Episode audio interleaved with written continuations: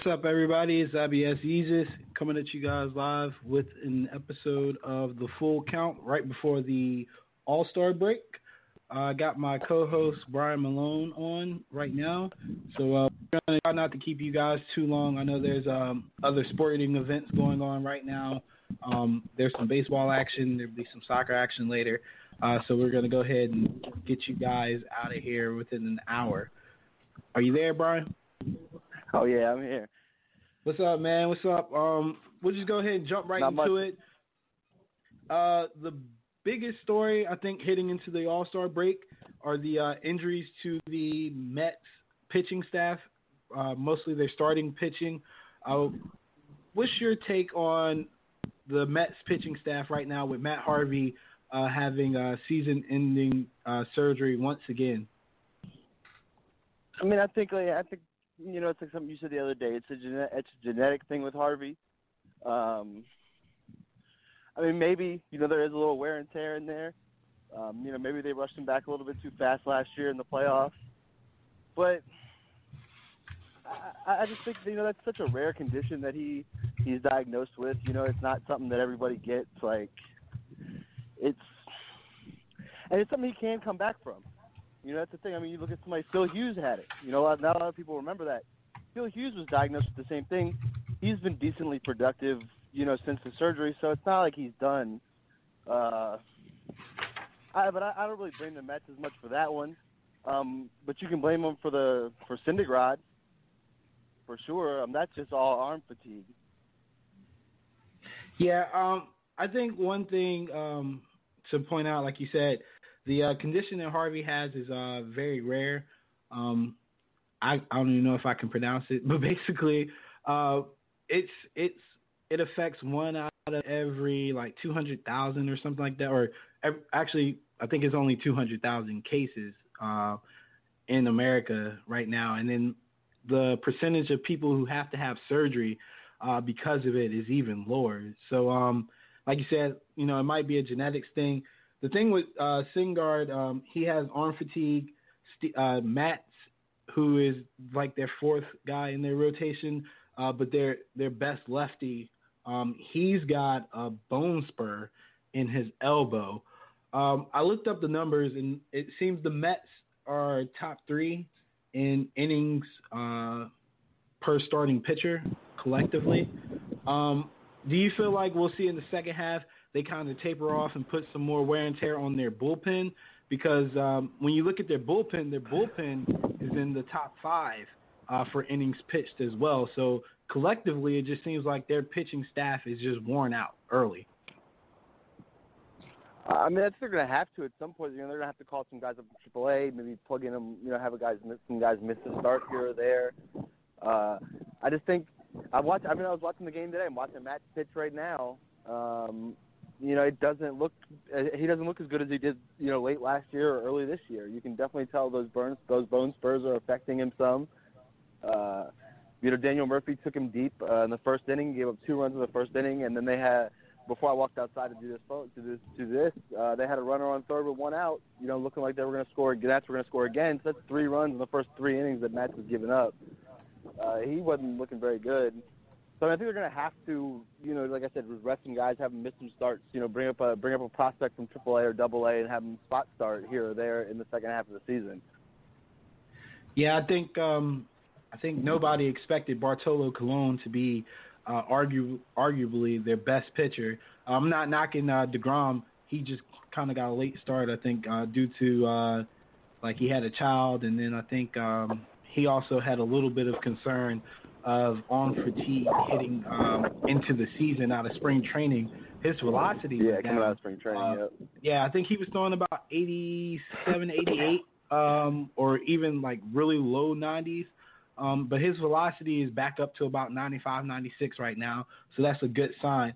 Um, with with these injuries, how far do you think the Mets can go uh, if they have to taper off uh. their, their pitching staff? I mean, you know, with the the pitching injuries, uh, I think they can survive. That Cespedes injury, though, is is killer to them. Uh, Cespedes is going down for, you know, at least a month. It looks like it's going to be at least a month Uh, I, I honestly I don't know. Right now they're the fifth, the fifth best team in the N L. Uh, right now they're in the wild card, but I don't know if they can hang around. Honestly, I, I just I, I don't know. They've, they've been so inconsistent in the first half while being healthy that now that they have all these injuries, I, I don't know if the Mets can hang around. All right. Uh, switching over to um, their opponent, uh, the Washington Nationals, specifically Stephen Strasburg. Uh, he's twelve and oh, um, and might be the uh, might be the N L Cy Young winner given the status of his competition. Um, most of the pitchers are getting injured or, or having some pretty uh, poor starts.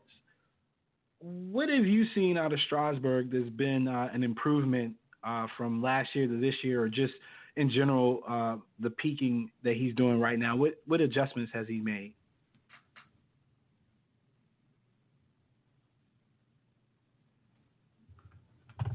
Are you there? Uh, let's see. Brian, you there? I think we're losing you. I'm here, I'm here. I was using some headphones, but they don't always work. Oh, okay. Uh, so um, yeah, did you I hear the question? Off, but, uh, yeah, yeah, I heard the question. I was, I was saying it looks like he's been a little bit quicker to the plate. Um, you know, been more decisive in his in his pitching, um, not wasting motion. Uh, but at the same time, I think it has a lot to do with self-confidence. Strasburg's feeling it right now. Uh, he's always had the talent. You know, he's he's always been one of those guys that, that can make the plays and can, can pitch.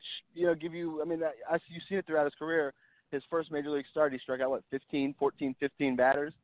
Like, mm-hmm. He's always had the talent. It's just been mental. It's been, it's always looked more of a mental thing where it's, where he's been in his own head or he's been thinking about, you know, needing this, these out, this one out too much. Uh, and it's, I mean, I think it's, it's, it's a lot more to do with just his confidence in his, in his pitching ability. Yeah, I have to give him a lot of credit, man. Um, I, I was always hard on Strasburg. Um, mostly because of his um, his form when he throws the ball.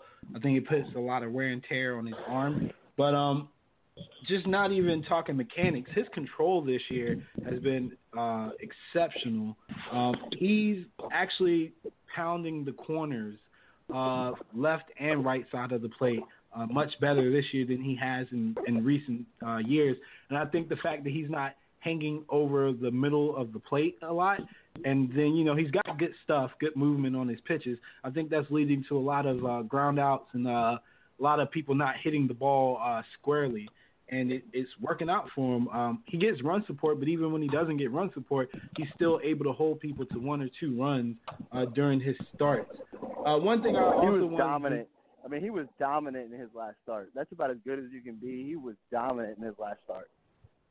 One thing I also wanted to point out that also supports the um, the claim that his control is better, he's actually got a one E R A when he's ahead in the count. And it's one of those things that um, if you go back and look over the course of Strasburg's uh, early part of his career, the times that he did get in trouble, especially after his uh, his uh, arm injury and him being shut out, the times that he did get in trouble was when he got into those two oh counts. And he hung the ball over the middle of the plate, whether it be a curveball or, excuse me, mostly it was the fact that his fastball and changeup uh, just it just sat over the middle of the plate.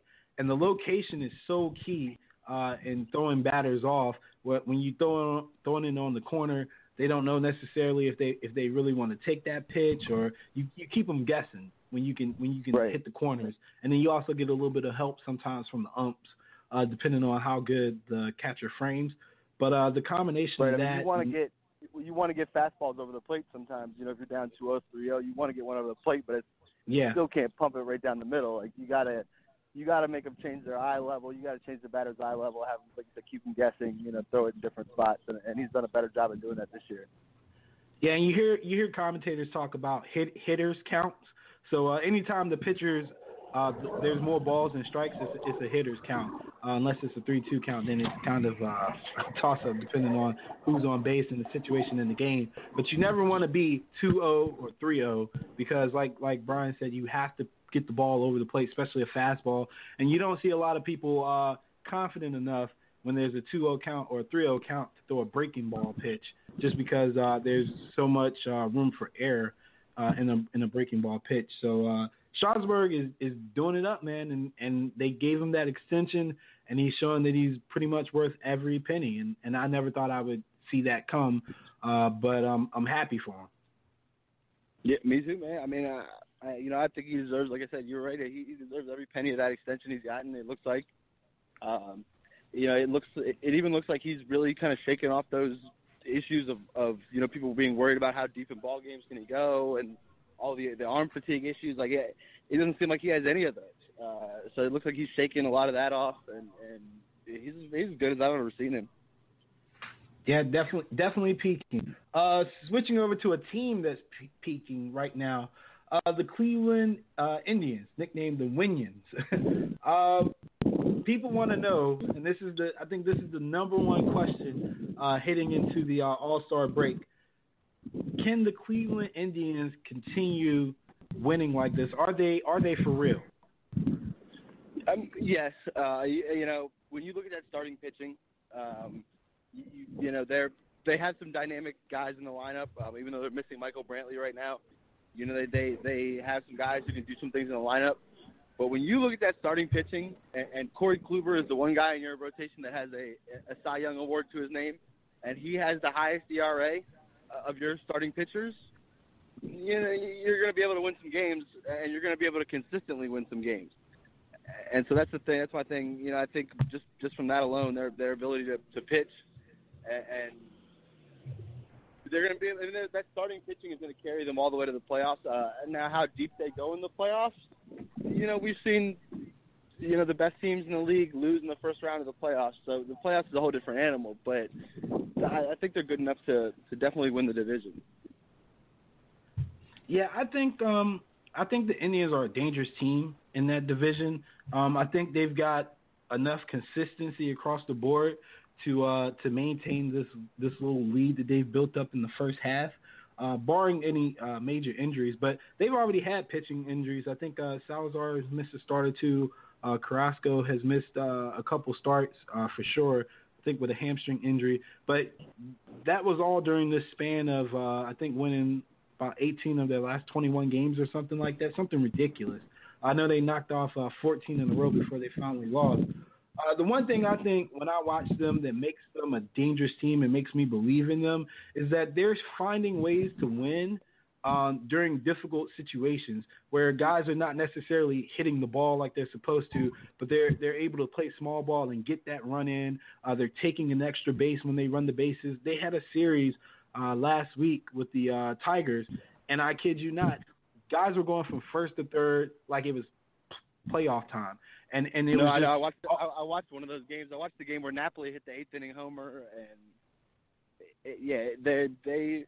Like you said, they're finding ways to win even when they're not playing well. You know, that was a game yeah. where it was a three three game, and we've always talked about the Tigers' bullpen issues. Tigers have always had bullpen issues, but, you know, the three three game, uh, eighth inning, and Napoli Napoli goes and, and puts it out. But then you you look at the highlights from, from that whole entire series. I mean, you got Rajai Davis, you know, you said first to third like it's nothing. Francisco Lindor, first to third.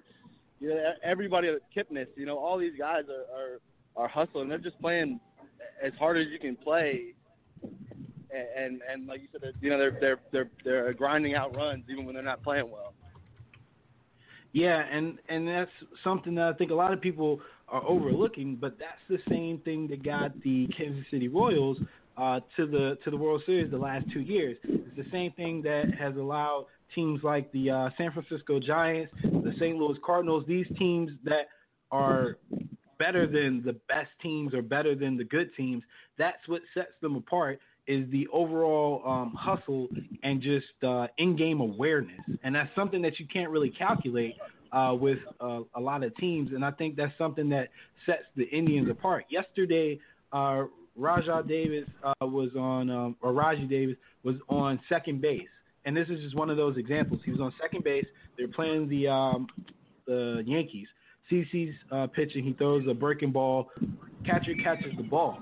Well, the catcher takes too long to throw the ball back to Cece. Like, Raji never went back to uh, second base. He kind of just stayed halfway between second and third.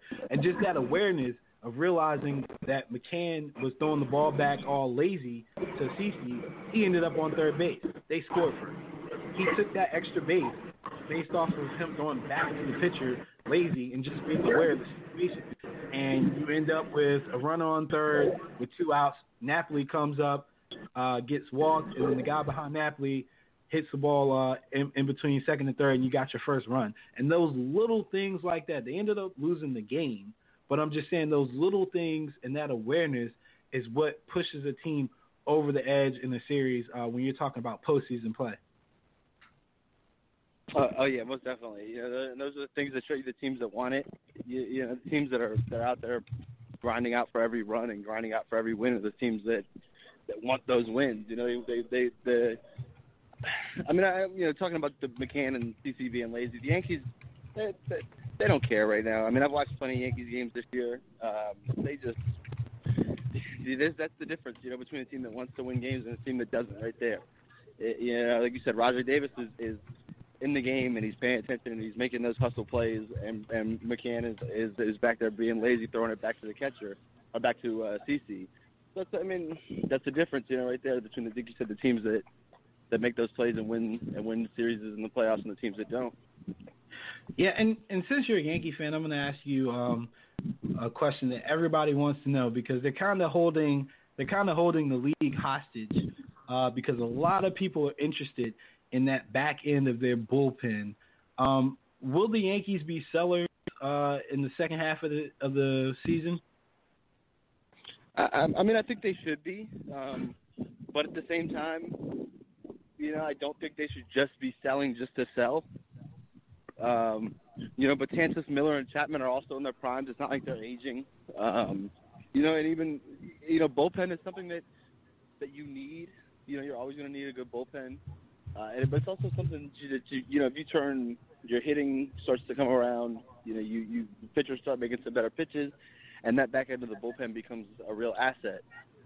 Um, but, you know, if teams like the Cubs or, or, or, you know, the Giants are willing to throw some of those high-end prospects to get one of the guys, uh, I, I don't see why the Yankees shouldn't do that, you know.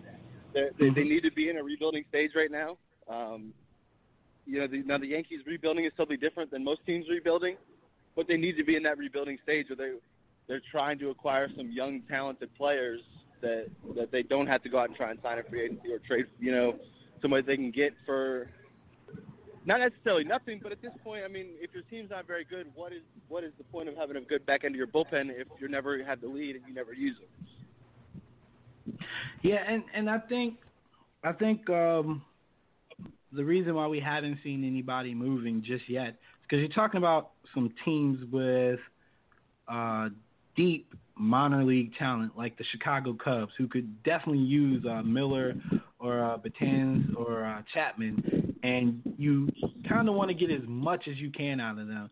And then you got the fact that Theo and, and Cashman are familiar with one another uh, in, a, in a probably not so friendly way, uh, seeing as they were – rivals with the Boston uh, Red Sox and New York Yankees. So it's going to probably take a little bit of time. Um, I think the asking prices this year for a lot of people are just ridiculous. Um, I know the Marlins wanted uh, wanted a whole minor league top prospect team uh, for Jose Fernandez, and it's just, you know, you just don't want to you don't want to take these chances on a lot of guys who, like we're talking about Syndergaard, Uh, having um, arm fatigue, and like guys like Jose Fernandez, they're coming off of Tommy John, and it's just like the pitching is so fragile now uh, with the injuries. So you don't want to give too much uh, because a lot of people, I think, feel like they're taking the risk by uh, bringing in a pitcher who's already had uh, a lot of work on their arm this season. Oh, the pitching is definitely, you know, a lot a lot riskier than it ever used to be. Um, but, you know, batting, I mean, the, bat, the game has changed completely. Uh, hitters hitters nowadays, you know, walks are down. Um, you know, guys don't take as many pitches as they used to, don't take as many walks as they used to. Uh, you see a lot more all-or-nothing guys, you know, who strike out one hundred forty times a season, but they hit thirty-five home runs. So, I mean, the game is the game's changed a lot. Uh But you're right, definitely, you know, you don't want to be the one who takes on Jose Fernandez and, you know, by the time he's twenty-eight, he's done. His arm is completely worn out and he's done. Uh, but that's the thing about baseball. You know, it's, it's either it's going to happen or it's not to me. Um, I don't think teams can sit here. You know, if you want to be a win now and you, you want to be in a win now mentality, you can't really be worried about that. Um, you can't really be worried about Jose Fernandez breaking down early. Because to me, at this point, you're going to get at least two or three really good seasons out of him, minimum, before he starts to see some wear and tear on that arm. I mean, he's only, what, twenty-four? At this point, twenty-three, twenty-four? Yeah. So uh, I would do it. You know, I would make the deal for Jose Fernandez in a heartbeat. Yeah, I mean, I, I love the kid, especially in the National League, because he actually swings a good bat. He came in and uh, pinch hit and won a game against the Braves. So um, he's not he's not a liability at all, and he's a competitor. And he's got really good movement on his pitches, fastball, uh, slider, and, and he's, he's a power pitcher, but he's got a little finesse to his game too now. So um, I think he's worth he's worth a lot, but just it's just hard to measure, you know. Like you said, the people who are in win now mode, I, I don't know. I think uh, the way the way we've seen a lot of these win now mode things play out for teams.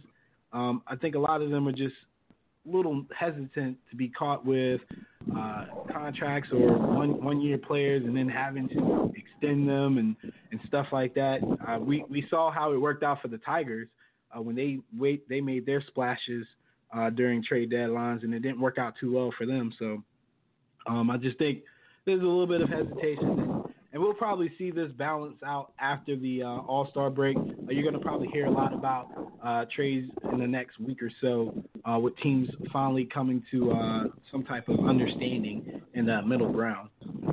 Although, to be uh, honest, if I'm the Marlins, I'm saying, if, I'm, if I'm the Marlins, I'm not trading Jose Fernandez. You know, you look at somebody who's twenty-five and one in their career at your home ballpark, I don't know why you would ever deal that guy. I mean, yeah. At some point, like, that's what you build. You know, it's, at some point you have to keep somebody if you're the Marlins, and that, that to me, like, that's the guy you build around. The guy who's twenty-five and one all time in Marlins Park, uh, like a one sixty E R A or something crazy like that. Like, that's the guy you keep. You know, that's not the guy you trade. Yeah, and the, the Marlins actually have a good uh, team to build around now, and I think that's going a little bit under the radar. They're a legitimate threat to uh, make the wild card in the postseason this year. Uh, based on the fact Yelich that can play, Ozuna can play, like they've got yeah. a bunch of guys that can play. Yeah, and, and they've got they've got four to five options of three hundred batting average hitters batting in front of Giancarlo Stanton, who's still one of the most dangerous four hitters in the game. Go ahead. Yeah, no, no, I was saying like Dietrich and Ramuto and Ozuna and Yelich are all hitting over three hundred. Uh, yeah, they're they're dangerous, and then you got Bohr. You know, Justin Bohr can drive the ball. I mean, they got they got a pretty talented lineup. It's just what kind of pitching are you going to get outside of Jose Fernandez? Yeah, yeah. So um, we'll, they're another they're an interesting team to watch uh, in the second half. Um, I was actually going to get to that at the end of the of the uh, show, so I'm going to move us along here. Um, talking about first half, uh, give me your first half um, American League M V P. You know, it hurts me to do this, talking about I'm a Yankees fan, but I've got to go with David Ortiz. Uh, you know, at his age, to be second in the league in batting average, sixth in home runs, uh, I think he's second in R B Is and first in slugging percentage. Uh, so if you put up numbers like that at his age, and the Red Sox are two games behind the Orioles uh, for first place in the division, um, they're, what, ten or fifteen, they're like fifteen or sixteen games over five hundred right now. I, I, with everybody else on that team that's hitting so well, he still stands out, and to me that makes him the M V P. Yeah, I'm going to roll with uh, Jose Altuve, the second baseman for the Houston Astros. Um, he's just a terror this year. Uh, he's got a three forty-three batting average. Um, his power numbers are way up considering how small he is. He's got fourteen home runs uh, at the break and fifty-one R B Is and twenty-three stolen bases. I just think he's overall just one of the best players Uh, swinging a bat right now. If you look at his on-base percentage, uh, the fact that he can steal bases, the fact that he can hit it out when he needs to, and he can also uh, score runs for you. Ever since they've taken him out of that leadoff spot uh, in Houston, he's just been amazing. Um, he's peaking. He just signed with Scott Boras, so if you're a Yankee fan, cross your fingers. um, but um, I think he, he doesn't get the credit that he deserves uh, based off the fact that, like you said, David Ortiz is doing some amazing things in Boston, and this is his last year. Um, and he's also not named Mike Trout, so uh, I expect him to get a little bit more credit uh, in the second half of the season because his team is peaking, and they're looking like they might make a run for a wild card spot as well. Uh, who is your American League uh, Cy Young for the first half? I'm, I'm picking Danny Salazar. Um, Cleveland's the best team in the American League. Uh, he's second in the league in E R A. I think he's like fifth in strikeouts, and he's got ten wins. Um, Like I said, he's the best pitcher on the best team kind of thing for me right now in the American League, so I'm going Salazar. Uh, I'm going to roll with uh, Aaron Sanchez of the Toronto Blue Jays. Uh, he's nine and one. Um, he's got a two point nine seven E R A. I just I just think the fact that he's got nine wins on one of the worst like teams as far as bullpen goes uh, speaks high volumes to me. I, he obviously doesn't have as, as many wins as, as um, some of the other Uh, top pitchers like uh, the guy you named from the Indians, Salazar. But uh, I just – I've watched him pitch, and I think he's really the best American League pitcher out there this year. And it's unfortunate. They're going to move him uh, to the bullpen, which I'm still not understanding why. But they're going to move him to the bullpen uh, here in the second half of the season. But I just wanted to try to get his name out there and give him some uh, kudos uh, for the work oh, the kid, he's done. The kid can pitch, yeah. Sanchez can definitely pitch. Yeah, he's he stabilized that pitching staff.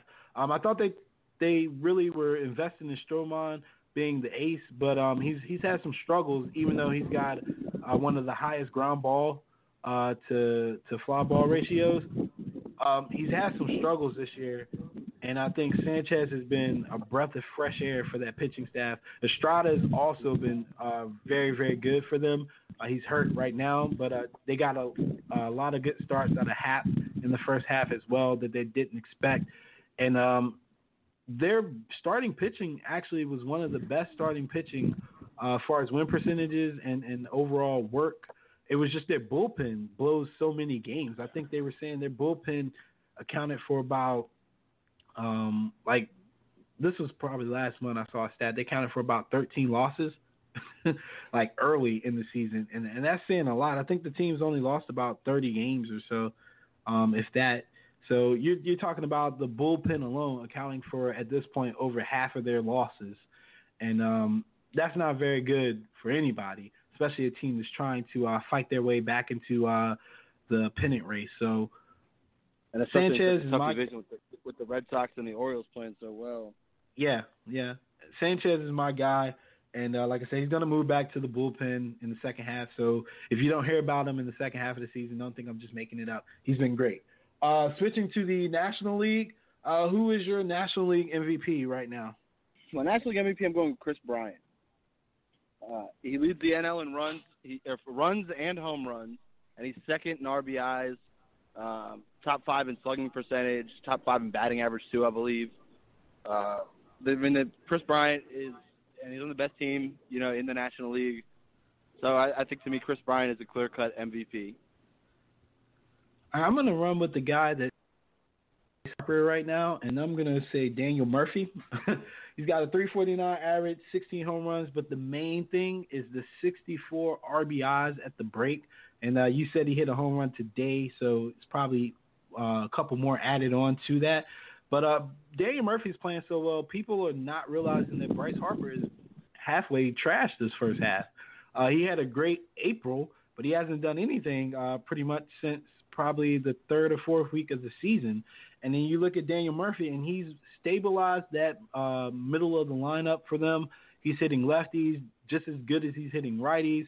He's destroying his former team, the Mets, which is extremely important uh, for the uh, the Washington Nationals as they make a run for uh, consecutive uh, – well, actually, they didn't win the division last year. So as they make a run back to being division uh, winners, I think one of the most important things about Murphy is that everybody, including myself, just knew that he would taper off.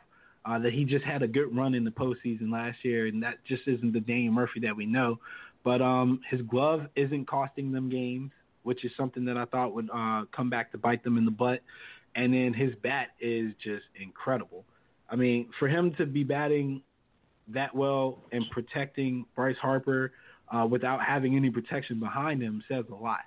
And um, I mean, I I'm think just, I'm just, you know, I think those those swing changes that he made last year, you know, it's kind of the same thing with as, as Jose Bautista a few years back. Like, you see these guys who have this talent, but they just it's one of those things that people wonder, why can't these guys always put it together sometimes?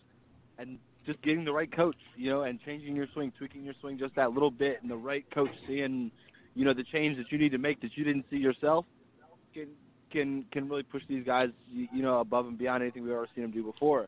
I mean, Jose Bautista was a replacement-level player until he went to Toronto. Um, they changed his swing, and now he's, you know, a four- or five-time All-Star. Uh, and, and, you know, he's got two hundred or three hundred home runs in the last six seasons or seven seasons. So but it's the same thing with Daniel Murphy. Uh, he, he got the right coach. You know, they made some tweaks in his swing, and he's one of the best players in the game, you know, since since he made those changes. Yeah, I agree. I agree. And, and again, the Nationals – Nationals are proving me wrong on, on some aspects, and Strasburg and Murphy are one, but I'm not ever giving you guys Bryce Harper. I just want to put that out there. Every episode, I will make sure I find a way to slander Bryce Harper. I'm committed at this point. Even when he was a uh, he was an M V P last year, I, I was still committed to finding something wrong. But um, that team that team is playing out of their mind right now, uh, which leads me to my N L Cy Young. I started off Um, on this one, Malone, and just say that my N L Cy Young, embarrassingly enough, is the Washington National, and it's Stephen Strasburg. Uh, he's twelve and oh at the break. You don't even have to do anything or say anything about the E R A, the uh, the whip, or the strikeouts. Just know that this man is undefeated at the break uh, with twelve wins. I think he's the first one since, like, I, I think the stat was like nineteen thirteen or something crazy like that. Uh, but it's been a long time since somebody's been twelve and oh. Um, at the All-Star break. So uh, take my word for it, Strasburg is the man right now. He's got some competition in Madison Bumgarner, of course, uh, who's always there. I think Clayton Kershaw getting hurt, um, and Jake Arrieta has been struggling. Um, I think it's just a two-man race right now. Syndergaard has arm fatigue. DeGrom doesn't get the run support. So you're looking at Bumgarner and Strasburg probably down the stretch as a uh, one two Um, combination of potential Cy Young winner this year. I mean, I'm going to give you two. You know, for mine, um, I, it's, I think it all it's all contingent on, on how long Clayton Kershaw is out. Uh, he's on the fifteen-day D L right now. You know, if he comes back after these, uh, you know, this stint on the fifteen-day D L, and he's able to, to, to pitch and keep pitching the way we saw him pitch before the injury, then I think it's Clayton Kershaw's award to lose, no matter either. If Strasburg goes twenty and oh. Mm-hmm. You know, when you've got a point seven three whip and a one point seven E R A, and, you know, and he's eleven and two at this point. So it's like, if Kershaw keeps pitching like that, you know, Kershaw ends up eighteen and three, is eighteen and three with a with a one point seven E R A and a seven point seven whip. Uh, to me, that's better than somebody going twenty and oh with a with a decent E R A. You know, even if Strasburg's E R A is two point seven and he's got a one point oh whip, like, I, I, to me. You know, that just the E R A and the whip numbers show the dominance. Nobody, he's not getting, nobody's getting on base, uh, and that that's the, you know, the key to the game is, is to not let people on base, and, and nobody's been better this year than Clayton Kershaw doing that. But I think, it, like you said, it's all contingent on how long he's hurt for. Uh, if he misses a big amount of time, then then obviously it's, it's Strasburg's award to lose. Yeah, I, I agree. I agree to some degree. Because it's hard, it's hard to convince anybody, especially the uh, voters. Oh, excuse me, I'm about to sneeze. Excuse me. It's hard to convince anybody, uh, especially the voters, that uh, Kershaw isn't the best pitcher ever, and that's pretty much every year. I mean, last year he had an off year, and Greinke carried them, and he still was like the main guy. um, yeah, I mean, what's going on over here? I keep sneezing. At some point. You know, Kershaw, Kershaw always continues to have these stretches. But even last year, he started off that first month of the year. I think he had like a three point seven E R A after the first month of the year, almost four, close to four E R A. But then he went on like a fifty-five, fifty-five innings where he gave up like, I think it was like fifty-five or sixty innings in a row where he gave up one or less earned run over every start. You know, each starter in there, I think he had like six starts in a row where he gave up one earned run or less. Uh, and he was, didn't he throw like four or five complete games in a row at one point last year? Like he just he has these stretches where he really looks like the greatest pitcher you've ever seen. Uh, then he's two and six in the playoffs with a four or five E R A, and you kind of realize that he's not. But he really does have these stretches. It seems like every year for, for a month or a month and a half where Clayton Kershaw looks like the greatest pitcher you've ever seen. And and so you're right. I mean, I think that's why he does get a lot of Cy Young love. Uh, you know, because because like I said, once a year. There's a stretch during pretty much every season where you're like, wow, this is this is some of the best pitching, consistently some of the best pitching you, you'll, you'll ever see. Yeah, and spe- speaking of the pitching, because we talked about, you know, Kershaw's on the D L, Syndergaard's got arm fatigue, Harvey's out uh, with season-ending surgery, uh, Arrieta's not looking good. How do you yeah, he got see shelled this by the all- Pirates the other day. Huh? I was saying Arrieta. I watched Arrieta get shelled by the Pirates the other day. He, he's yeah, good. he's he's gotten he's gotten hit pretty good uh, in the last like month. To be honest with you, I I think they made some scoring errors uh, in his start against the Reds because I swore the Reds got at least four off of him, but I guess they called I guess they he counted them as unearned runs. Huh? He gave up six against the Pirates. He gave up six the other day against the Pirates. Now he gave up four, and then they brought Alex Wood in. Alex Wood he was responsible for the two runners on. But he had six earned runs the other day against the Pirates. I mean, that's as bad as I've seen him pitch in a long time. Yeah, yeah. And and I they think, it was the first you time know. He, up, he gave up multi-homers in that game against the Pirates also. They're saying that was the first time he'd done that in almost like a year and a half. He'd given up a multi-homer game. Uh, so, it, I mean, yeah, it was as bad as I've seen him look in a long time. Yeah, and with, with all that taking into consideration, we, we run into this All-Star game, which actually means a lot. Uh, to um, the National League and the American League teams that are competing uh, for potential worst World Series berths, like the Mets, the Cubs, uh, the you might say the Red Sox, um, the Rangers, I know, and then the Indians, teams like that. So each league wants to be properly represented, and I feel like we've got an issue on the National League side because most of those pitchers are hurt right now. Um, how do you see this game um, shaping up on Tuesday? Who do you think is going to win? You know, it, it also depends on, on how many of these pitchers are available. I mean, they've already said Strasburg's out, Syndergaard's out, Kershaw's out, Arrieta probably going to be out. Um, you know, there's a lot of these big-name pitchers in the, in the National League that are out. Uh, and in the A L as well, I think I think Chris Sale is, is missing the All-Star game if I'm not mistaken. Uh, there's there's you know some big names that are going to be missing the All-Star game from the pitching aspect, and it happens every year. But I feel like this year there's a lot more than normal. Um, but I, I, honestly, I would put my money on the National League. Uh, I think the National League they've won the last what two in a row. I think um, the National the National League. I don't know. For some reason, I just, that, that's my feeling this year that the National League is going to win this game. I say they win five three. I'm a little concerned about the pitching injuries, and I think uh, the American League bats are just so good, man. I I can I can see a scenario where Mike Trout becomes a three-time M V P, and, and the American League just run away with it based off their bats. Um, The Cespedes injury is, I think, is also going to hurt the National League. Um, Ozuna is uh isn't, is uh taking. Isn't Encarnacion out? Isn't Encarnacion going to miss the All-Star game too now because he accepted the suspension today? Uh, Encarnacion withdrew his appeal and he accepted the suspension, so I think Encarnacion might end up missing the All-Star game. Uh, oh well, the, the, the suspension the suspension was uh, one game and he served that today, so he uh, should he be good. Today, so now he might, yeah, yeah, he should be good then. Yeah, yeah. And, right, and when yeah, you, yeah, we'll see. And that's the thing I think is concerning because they're talking about Johnny Cueto being the potential starter, and I've seen Johnny Cueto get shelled the, his last couple starts, and it, I wonder if they're going to be able to keep the ball in the park. Um, and I just see, I just see the uh, American League capitalizing off of uh, some of these pitchers just having to be happen to be in a bad situation uh, with their control and stuff, and then. Um, The American League's got injuries, too. Uh, Craig Kimbrell's not going to be able to pitch for them. But, I mean, honestly, do they need anybody other than the three guys from the Yankees if they could have possibly got them on? I mean, they could just pitch Miller, Bautista, and Chapman, and I think they'd be just fine with that. Yeah. I mean, those guys are – those guys are as good as they get in the back end of the bullpen. All three of them can, can close games, and all three of them have closed games for for a few years now, and they're all they're all sub one whips and, and everything like that. I mean, they're, they're definitely three of the best relievers in the game. Um, the Yankees just don't deserve to have three All-Stars. It it's kind of my feeling. Like, we just we haven't been good enough. We don't deserve to have three All-Stars. Um, switching over to the uh, spectacle that is the home run derby. Uh, give me your thoughts on that. Who do you think is going to win the, the derby?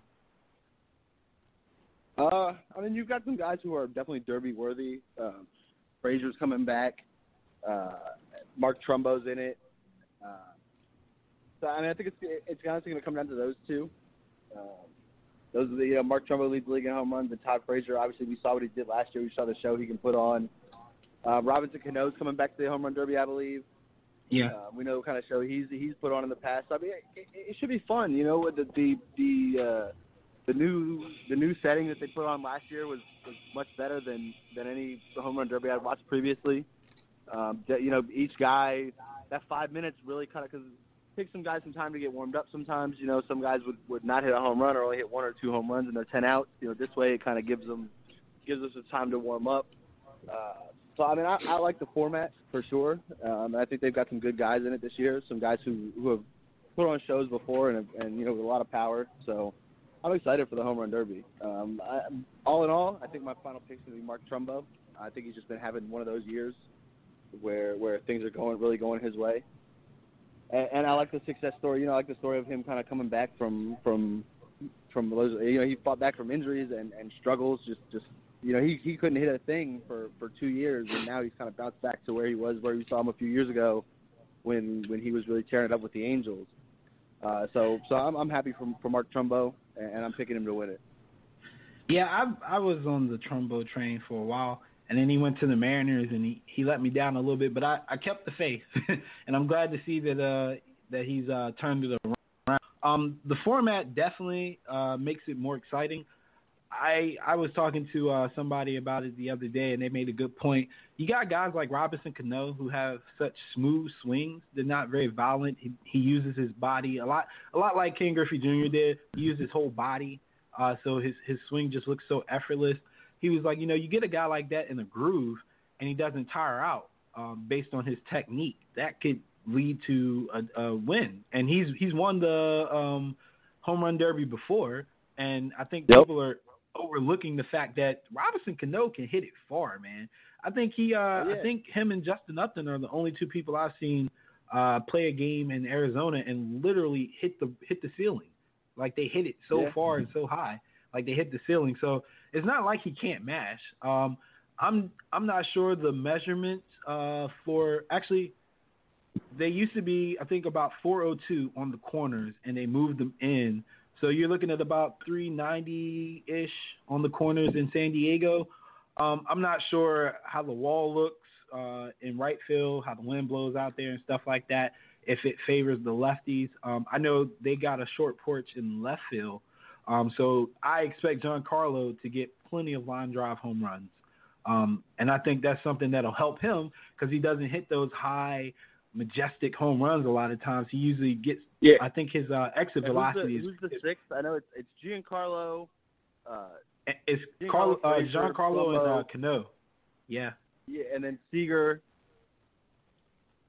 I uh, can't remember Seager who um, yeah, Corey Seager's in it. Um I can uh, Google the bracket real quick. Um, I can't remember who the last guy is. I can't remember who the sixth. Is there six or eight? I think it's bring six. The bracket up real quick because I know. Yeah, I'm gonna bring the bracket six. Up real quick. Sorry about that, guys. It's Cano, it's Cano, Seager, Trumbo, Frazier, Giancarlo. Oh, it's loading right now. And honestly, I think Corey Seager is gonna put some some shocks on people. You know, he's got a really smooth swing too. That and and, and I think Corey Seager is gonna, gonna gonna show out a little bit in this home run derby. Yeah, my. Our, our buddy Corey loves uh, Seager. I'm a hater on Seager. Um, but here it is, the the matchups. Is going to be uh, number one is Mark Trumbo versus number eight Corey Seager on one side of the bracket. Robinson Cano versus Giancarlo Stanton is on that same bracket. On the other side is Adam Duvall, the Cincinnati Reds, versus uh, the yep. home team, Will Myers of the Padres. And then you got Todd Frazier, the two seed, versus Carlos Gonzalez at the seven seed. Um, a lot of people think Cano and Stanton are going to be the uh, the liveliest one. But, uh, I mean, Frazier versus uh, Frazier Cargo. Yeah, Frazier versus yeah. Cargo is going to be uh, exciting, too, because Frazier is a very good derby-style hitter, and, and Cargo can mash. I think I think a lot of people get turned off because he plays in um, in Colorado, but the guy can hit. No, he definitely can. I mean, his his splits, if you look at his numbers, they're almost as good on the road as they are at home. Um, now, obviously, they're a little inflated, you know, at home. Uh, everybody's numbers are inflated in Coors Field, but he's still, I think he's like a He's got like uh, he's got a, over eight hundred O P S on the road. Like, the dude can hit no matter where he's at. Yeah. So I, I had a little bit of slander before we switch to uh, our last topic. Who who should have uh, who should have given up their spot for Madison Bumgarner? yeah, I mean, the the, the All Star game is such a, such a hit or miss. Like, there's always somebody who deserves to be in there that didn't make it uh, every single year. Uh, but Bum, like you said, I mean, Bumgarner's been about as good as you can be this year. Uh, I, I can't, but I, you know, I think I think most of the time, unless you know, I, I I haven't really looked too hard, but I'm pretty sure there's no situation like the Kansas City Royals situation last year, where they had, you know, guys like Infante who didn't deserve to be an All-Star making the All-Star game. Uh, well, well, well so, I'm talking about just for the home run derby. Oh, yeah. yeah, that would have been fun to see. Uh, you know, nobody even knows who Adam Duvall is. I think we, we bump Adam Duvall out, throw Madison Bumgarner in there. Yeah, I, I was thinking, honestly, I was thinking Will Myers, but I was like, ah, he's the home home team guy. Uh, but one yeah, interesting side story. Guy. Yeah, one interesting side story I'm going to let people know, too, before we switch. Corey Seager actually uh, was born and raised, I think, in San Diego. He's uh, flying back home, or, or actually he's driving back because he plays in L A. So he's driving to San Diego, and he's just he's just going to leave from his parents' house and, uh, and go to the Home Run Derby. But uh, it's going to be interesting to see uh, a lot of San Diego Padre fans and a lot of people from San Diego cheering for the actual hometown guy and Corey Seager, and uh, and, re- and see how they cheer Will Myers, who actually p- plays for the Padres. So that's I mean, one Will of those Myers, interesting storylines. Will Myers has been playing pretty well this year. Uh, he's definitely, mm-hmm. you know, showing some of that talent that he showed a few years ago when he when he won Rookie of the Year. Uh, so I can't knock you know them, them for having, the, and he's definitely the best player on the Padres. They're awful, uh, but he, he's definitely their best player.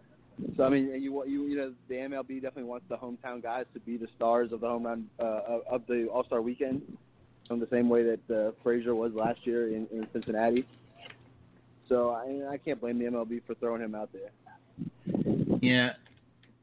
Uh, switching to our last topic before we go, uh, give me your team to watch in the American League and the National League for the second half, and then explain to the fans why they should care about the second half of the uh, season.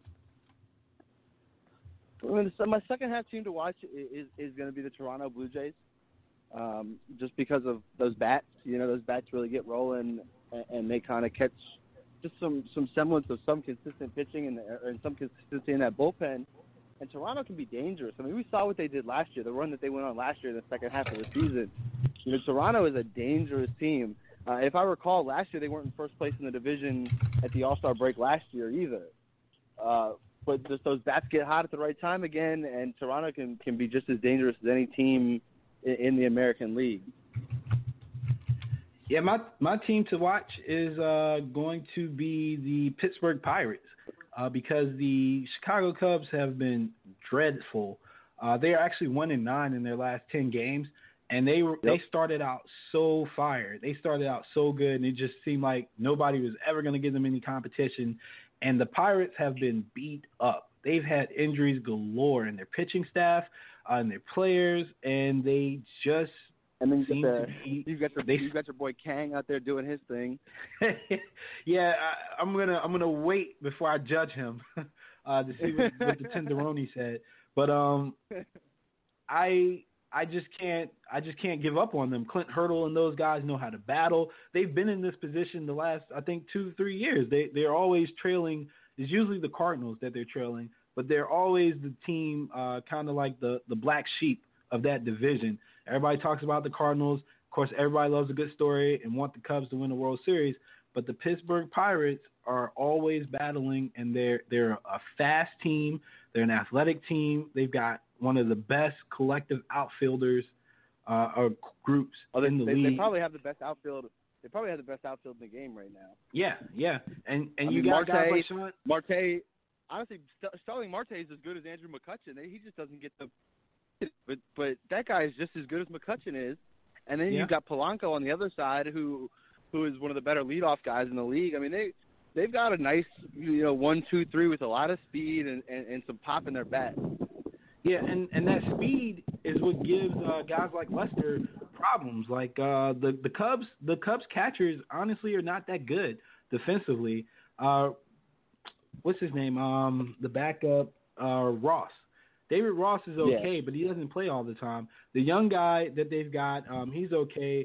Montero isn't that great at all. So you, you get these teams like the Pirates who can run the bases, and they actually get on base uh, pretty well.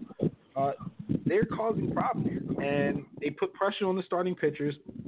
They create situational pitching, which is something that no pitcher really wants to, to happen. You don't want the other team to dictate your pitch uh, selection. Like you don't want guys on second and third or, or guys on first and second and uh, or a guy that can steal bases on first, and that kind of takes away from your breaking ball uh, because this guy is a threat to steal, so you want to help your catcher. So you end up having to throw more fastballs. They can sit on more pitches. You yep. become predictable. And I think that's something that's happened to the Cubs, and that's one of the things that the Pirates utilize so effectively as a team. Um, even with their pitching staff not pitching that great, um, they're able to create so much chaos on the base paths and uh, drive in so many runs. And they're my team to watch uh, in the second like half. Said, same, kind of the same situation as the Cleveland Indians. Uh, offensively, they just the Pirates haven't had the same type of pitching success that, that Cleveland's had this year. Yeah, definitely. But it's that same type of lineup where they just – guys get on base and they just start creating havoc with the speed on base. You, you know, everybody's looking for that extra base. Everybody's looking looking to steal a bag here and there, uh, and and it really kind of keeps keeps pitchers off balance. Yeah, and, and then another thing I wanted to point out too is they're actually a pretty good pinch hitting team too. Uh, when you look at Mercer and Sean Rodriguez, when those guys come in to pinch hit, or even when they're uh, filling in uh, for their respective roles, they can hit. They can hit. When they when they bring Harrison off the bench, he can hit, you know? So when they put these guys yeah. in, they're they're a deeper team than they're given credit for. And if they do get healthy in the second half, they're going to be a problem for the Cubs, for the Mets, for any team out there that doesn't have a uh, Yadier Molina behind the plate. They're going to be a problem. Yeah, and they uh... – Yeah, they, I mean, they, like you said, you know, any team that doesn't have a top-tier arm behind the behind the plate, you know, the the, the Pirates are going to be able to create problems for them. Uh, and yeah. that seems like more and more catchers nowadays. You know, as as teams look for catchers that can that can make plays with the bat, uh, you know, you see less and less of catchers who really kind of have those those arms to gun gun runners down. And that and that has uh, aided to what I consider the evolution of baseball right now. It, it has, to me, regressed back to small ball. And I know people see uh, home runs and stuff, and they see guys mashing. The, the stat casts are incredible, and they, they really make uh, everything cool. And you see how far people can hit and stuff like that. But what you don't see is what leads up to a lot of these home runs, and it's the threat of a guy getting in scoring position by stealing, a guy getting in scoring position by somebody bunting, somebody being technical and just hitting it to the right side of the field when the runner's on second so he can get to third, stuff like that, yep. creating uh, these scenarios where you can predict the pitch count, where you can force the pitcher to have to throw you a fastball, to have to throw you oh, the, the curveball outside and stuff like that. You're you're seeing guys uh, being in situations where they can sit on pitches, and I think that's why we're getting uh, batting averages that are not showing the power numbers or uh, batting averages that don't show the R B I numbers. Like you get guys like Giancarlo who's batting probably like two forty, two fifty, but he's got like twenty home runs, you know, because he's getting in these counts yep. because four guys in front of him are batting three hundred. So that's what's leading to him being able to, to, you know, like if he didn't have those guys, basically he would be low two hundreds, one eighty like he was when he was struggling.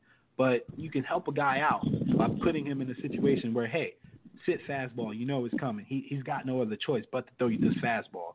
And you got a hitting yep. coach like Barry Bonds, of course, is going to help as well. But I'm just saying that the game within the game is what we're seeing, and I think that's one of the reasons why people should watch come second half is that you've got a lot of these teams that are making runs at the right time, and the top teams like the, the Cubs and even the Rangers are seeing some uh, struggles in the last two weeks that I don't think they anticipated. Well, I was just actually just Giancarlo would be my player to watch in the second half, uh, and, and, and here's why. Um, you know, I, I think, like you said, Barry Bonds is a hitting coach now. I, I think he he he has a, a, so much respect for Barry Bonds that Barry Bonds probably threw a few adjustments at him, said, here, you know, do this, change up this, do this, and that's why we saw a lot of struggles from Giancarlo early in the season. He was trying to work through those adjustments. Uh, but I feel like at this point he, he might have worked through all those adjustments as he started to, to, to figure some things out.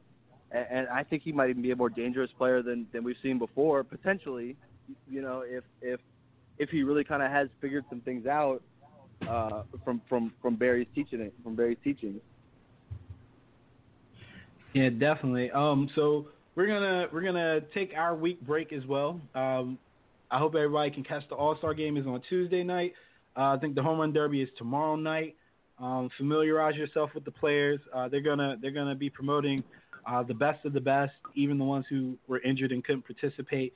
But if you're looking to pick up baseball this second half, or even for the next month or so, while there's no football, this is the perfect time uh, to to join and learn some things. And then if you have questions, like always, post them in the group. Find me on Twitter at actively lazy eighty-five. Um, Brian, you got anything you want to say before we roll out? No, just make sure, you know, we people, everybody always say watch more baseball. You know, you're not going to be able to, uh, to to find anything you love about it if you don't watch it. All right. I like that. I like that. All right, guys, so we're out. Uh, this has been The Full Count, and we're going to let you guys go. All right, man. I'll see you next week. All right. All right.